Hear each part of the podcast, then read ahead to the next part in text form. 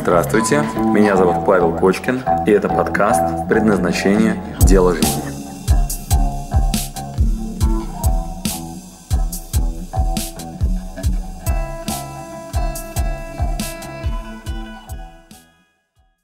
Сегодня я покажу тебе, что позволит тебе двигаться дальше с гораздо более глубокой, э, красивой уверенностью по поводу того, что не обязательно дожидаться момента, когда тебе опять в задницу воткнут шило, или э, начнет что-то болеть, или тебе нечего будет есть. Именно из этого состояния, из хорошего состояния, наша задача научиться двигаться дальше. Что мы делаем сегодня? Мы бросаем вызов смерти. Как это выглядит? Э, я люблю метафоры, которые Стив Джобс выдавал. И э, во всех эзотерических учениях смерть и в сказках – это очень хороший помощник. Это момент, когда все остальное, что нам мешало, становится гораздо менее значимым. И когда тебе кажется, что тебе есть что терять, э, что ты будешь выглядеть глупо, что ты можешь подставить своих друзей, не оправдать надежды родителей, все это теряется, если ты задашь себе простой вопрос – что я буду делать сегодня, если мне осталось жить один день. Пройдитесь на кладбище. Не поленитесь, сходите сегодня, завтра, на днях, погуляйте, посмотрите на камни, на которых надписи, истории тех людей, тех жизней, у которых тоже были проблемы, которые тоже сомневались и были сильно подвержены социальному мнению, как они себя реализовали. Представьте свой камень рядом, Посмотрите, как вы проживете эту жизнь. Представьте, что вы прожили свою жизнь до конца. Какой бы вы совет себе дали сейчас, в сегодняшний день? Чем надо сейчас заниматься и на что надо осмелиться? Сейчас очень простое задание. Представь себе, что ты прожил жизнь Прям честно представь, э, вспомни, когда умерли бабушки, дедушки, сколько лет они прожили. Э, посчитай какой-то примерно год, когда ты закончишь свою жизнь. И задай себе один простой вопрос. И выпиши на лист бумаги ответ. Вопрос очень простой. Я прожил жизнь, и это надо точно за жизнь сделать. 10 позиций, не сделав которые жизнь прожита зря. Весь мир нам регулярно подсказывает, кем я должен быть. Вот есть модели, где много денег. Вот есть модели, которые вроде как проверенные. Вот есть то, что мне папа рекомендует. А самое интересное, когда это менторы, твои друзья, которые многого достигли. И они тебе говорят, слушай, вот же маршрут, где ты станешь богатым, сильным, уверенным. Иди займись. Но посмотрите, как я справлялся с этой задачей. Допустим, это эмоциональная окраска, а это линия времени. Вот, мы находим, то есть вот как-то жизнь была там, да, с какими-то эмоциональными ощущениями. Мы находим пиковые точки, вот эти. Вот, мы выстраиваем вот такую прямую по верхним этим точкам. И ищем вот тут следующий элемент, где ты опять испытаешь кучу энергии, сил и так далее. Да, все, что с этим связано. И я делал эту практику в своей бизнес-школе. Я долго стоял, реально долго. Вот, и в какой-то момент до меня прям доходит. Пора отдать что-то очень красивое. Не следующая тачка, мать ее. Не получится испытать вот этот эмоциональный взрыв, если ты будешь это... Еще один Porsche. Понимаешь, два Porsche странная история. Ну, когда-то я так кайфовал, когда купил себе первый Porsche. Да? Это было так круто. А первая квартира? Это же было, ну, это было просто пипец, взрыв. Но когда это третье или четвертое, так уже стоишь, так, э, э, нету там энергии, нету. Материальные как бы вот удовлетворенности свои закончились. И в этот момент я пришел к выводу, к тому, что надо искать что-то, что я смогу отдать в мир максимально красиво. Максимально красиво, самое ценное, уникальное. Вот дальше было опять куча проблем. Вопрос такой, а что отдавать? 10 желаний. Запиши, пожалуйста, их. Все 10 желаний – это те, которые позволят тебе наполниться и сказать, что я жизнь не зря прожил. Мы хорошо с вами поработали, друзья. Сейчас ты многое знаешь и многое умеешь. И вообще маршрут о поиске дела жизни и вот эта работа найти себя, она, как вы понимаете, достаточно длинная. Но я, конечно, искренне рад хорошим профессиональным тарологам, хиромантам, людям, которые способны вам сказать адрес. Может быть, вы прошли тест на профориентацию, у вас там есть детальный ответ, знаете, такая инструкция по применению себя. Я просто, к сожалению, за жизнь не нашел таких действующих, красивых способов, кроме как маршрута, который вам сейчас выдам, то, где мы получаем тысячами результаты, куда заходят люди один за одним, кто-то сливается раньше, кто-то позже, кто-то доходит до конца, и тогда мы получаем сумасшедшие красивые кейсы. Людей с горящими глазами, фанатично действующих в направлении своего любимого дела, и там себя полностью реализующих году появилось 155 новых долларовых миллиардеров, и их общее число достигло рекордного уровня в 2325 человек. Это данные исследования, проведенного консалтинговыми компаниями и швейцарским банком UBS. 35% миллиардеров, то есть каждый третий, не имеют высшего образования. Причем больше половины олигархов заработали свои огромные состояния самостоятельно, и только каждый пятый получил капиталы по наследству. Кто эти люди, которые сделали себя сами? Они а, какого возраста? Какого социального статуса? Ну, о возрасте миллиардеров мы, конечно, с вами знаем, что это все-таки взрослые люди. Uh-huh. То есть это возраст 60, и там уже миллиардеры. А, средний возраст примерно такой.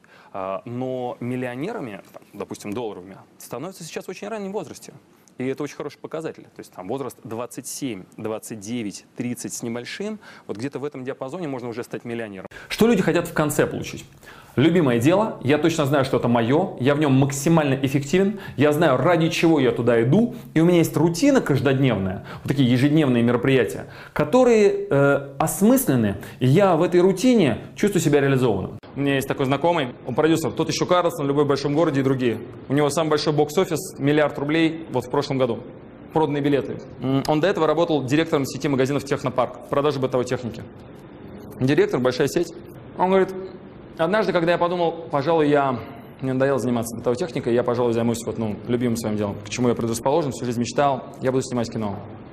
И мама в этот момент еще принесла ему открытки из детства. Он говорит, я смотрю эти открытки и нахожу из них одну из открыток, где мне мои одноклассники пишут, мы желаем тебе реализоваться, как ты и мечтал режиссером. Короче, он уволился со своего этот, технопарк и решил стать режиссером. Как ты думаешь, ждал ли его всплесковый успех? Вот он дальше сидит и рассказывает так. Он говорит, сейчас мне хорошо говорить, когда у меня прокатчики в очереди стоят за фильмами, которые я создаю.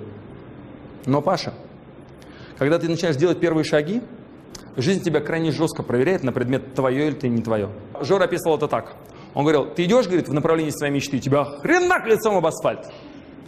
Ты такой, встаешь, еле жив, вот, такой в глазах эти звездочки, такой, вот, и такой смотришь и понимаешь, мне все еще туда. Вот, идешь такой, тебя второй раз так, хренак лицом об асфальт, ты знаешь, весь в крови такой вот, и тебя это все, рубашка, там, штаны, короче, крови так, вот, и ты так, ну мне все равно туда. Вот, он говорит, ты, говорит, еще делаешь следующий шаг, тебе так, на, на, на, говорит, и потом тебя так волочит по асфальту, и куски мяса, вот, и все остальное, говорит, вот оно там оставляет след такой, кровавый, короче, по асфальту, вот, и ты так ползешь, короче, туда, в эту сторону, и говорит, вот если все еще туда, значит, это твое. Нам с вами не о чем разговаривать, если вы не знаете такие понятия, как ответственность. Если вы не понимаете, как они связаны с понятием свободы. Если вы не знаете это ощущение странное, когда все тело немножко скрючивается от того, что вы начинаете впускать в жизнь новое, то все остальное в принципе невозможно. Поэтому именно с этого мы начинаем. Именно это стоит в основе всех ваших дальнейших изменений. Сначала надо принять решение. Я вам предлагаю попрактиковаться. Делаем сейчас три действия. Итак, если ты согласен попрактиковаться в процедуре принятия решений, кивни мне сейчас головой. Я вижу тебя через экран. Итак, всем тем, кто кивнул сейчас головой, достаньте свой телефон, особенно если тебе страшно. Берешь в руки телефон и открой, пожалуйста, записную книжку. Всем тем, кто сейчас взяли в руки телефон, это абсолютно бессмысленно, можете закрыть окно. Я еще раз обращаюсь. Есть возможность сделать это, сделать. Знакомьтесь э, со своим внутренним «я», который сейчас вместо того, чтобы работать, остается наблюдателем. Не удивляйтесь, что в жизни нет изменений, если вы только наблюдатель. Надо это делать. Итак, в ваших руках сейчас телефон и записная книжка. А выберите, пожалуйста, человека, который для вас важен, для которого важны вы. Это кто-то из ваших близких или из ваших друзей. Сейчас Отправьте этому человеку смс -ку. Я сделаю это, это и это. Обещаю. Если не справлюсь, и допишите, пожалуйста, что-то, что вам не хочется делать. Напишу на лбу какое-нибудь слово, отдам тебе денег или там, не знаю, буду мыть полы у тебя дома неделю. Пусть внутри ёкнет все. Пусть это будет такое, знаете, перекорежит меня. Я предвижу сейчас ваше желание слиться я предвижу сейчас ваши мысли в голове, которые вам говорят, ну, а о, что, я буду сейчас прямо это делать, что ли? Значит, вот сейчас знакомьтесь с этим ощущением и обратите внимание, люди, которые сейчас сделают это, провозгласят какую-то простую задачу и отправят кому-то из своих друзей, и он об этом узнает. В сотни раз больше шансов на движение вперед, чем человек, который сейчас сидит, ковыряет носу и говорит, да, понятно, как это задание работает. Кто знает Петю Осипова? Бизнес-молодость. Ну, однажды также ко мне подошел и говорит, Паша, можно ты мне будешь давать задания, а я их буду выполнять? Вот кто-то мне говорит, хочу тачку. Мне, говорит, нужна, говорит, машина. Я говорю, что ты себе не купишь? Он говорит, ну... Что он мне что произносит? Я говорю, ты подумай хорошо. Говорю, съезди на тест-драйв, посмотри, какую машину хочешь, короче, и скажи мне. Вот, он пришел и сказал, говорит, я хочу машину, будет стоить вот ми- минимум миллион рублей.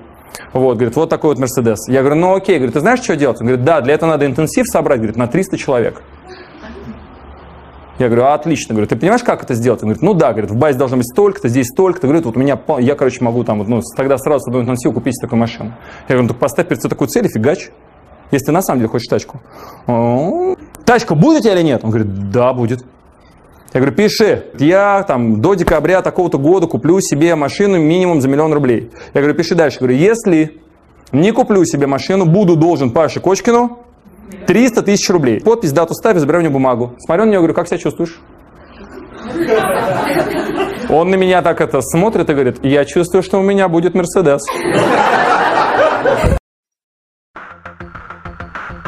Спасибо, что дослушали до конца. С вами был Павел Кочкин. Если вам понравился этот подкаст, пожалуйста, скажите об этом мне.